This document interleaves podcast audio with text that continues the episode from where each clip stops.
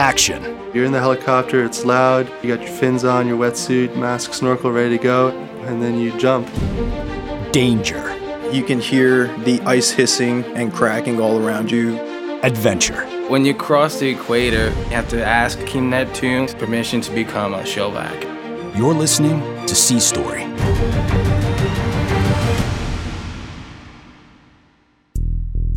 Episode sixty, A Storm's Birth.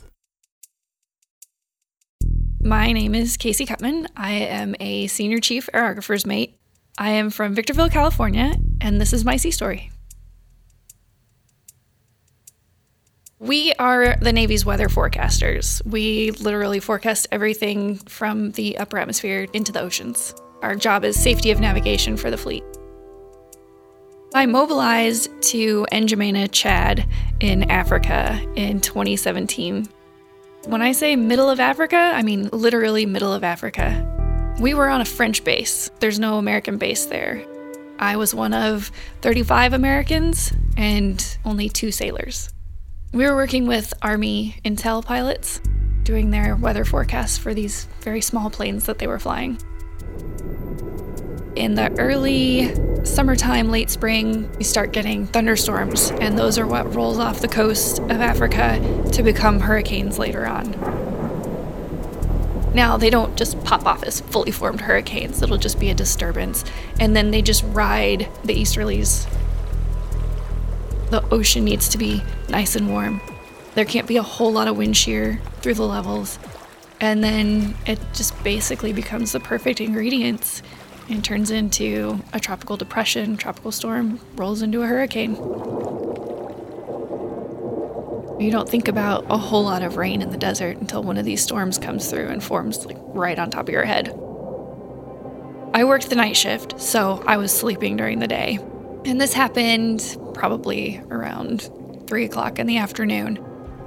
So I was asleep and I could hear a little bit of noise outside. Just the wind was picking up and everything like that. And these thunderstorms come out of nowhere. The wind was actually so strong, it was blowing the walls of our little housing units, because basically we were sleeping in like Connex boxes with light insulation and furniture. It woke me up, the wind woke me up, and I went outside and it's just howling through the passageway. The rain hadn't started yet, but you could smell it. Like, you know, that rain come and smell. So we all ran outside. A bunch of us are over there, the night shift crew. And you could see just this wall of water coming at us. I think we had gusts of wind up to seventy-five knots. We're all standing out there in our pajamas, and lightning is just flashing, and it's lightning thunder, lightning thunder right away, and it just doesn't stop. For a good solid thirty minutes, it was just buckets of rain, lightning and thunder just crashing everywhere.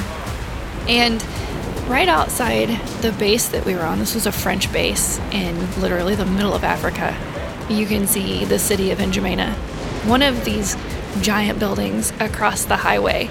The whole roof of it, this tin roof, just curled up. It was like a can opener opened it. It just curled up over top of the building in this huge gust of wind.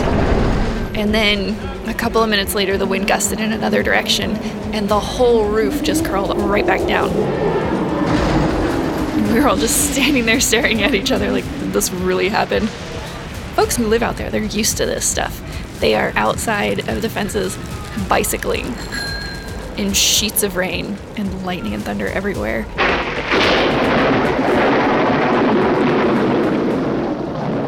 When I went to work later that day, we actually went around, drove around the airfield, and we were checking out the damage. I mean, there were roofs that were missing huge sheets of tin.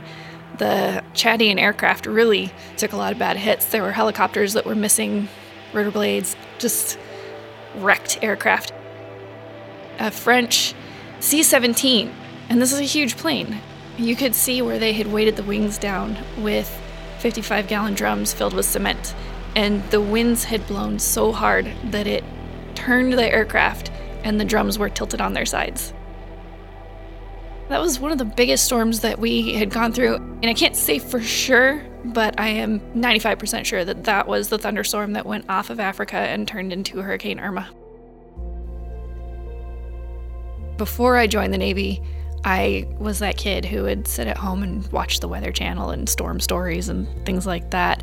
It's absolutely fascinating to me to watch a thunderstorm develop from, you know, just some towering cumulus into a cumulonimbus and watch the lightning and hear and feel the thunder.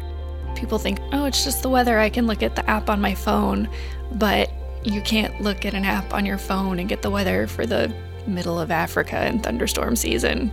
You know, you can't look at your phone and get the weather for your aircraft carrier in the middle of the ocean. And you're certainly not going to get undersea data from the app on your phone.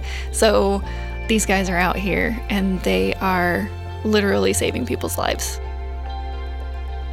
Knowing that doing your job and doing it really well is making it so pilots and navigators and everybody can do their job and do it safely, it's a very rewarding thing. It's what keeps you coming back to it.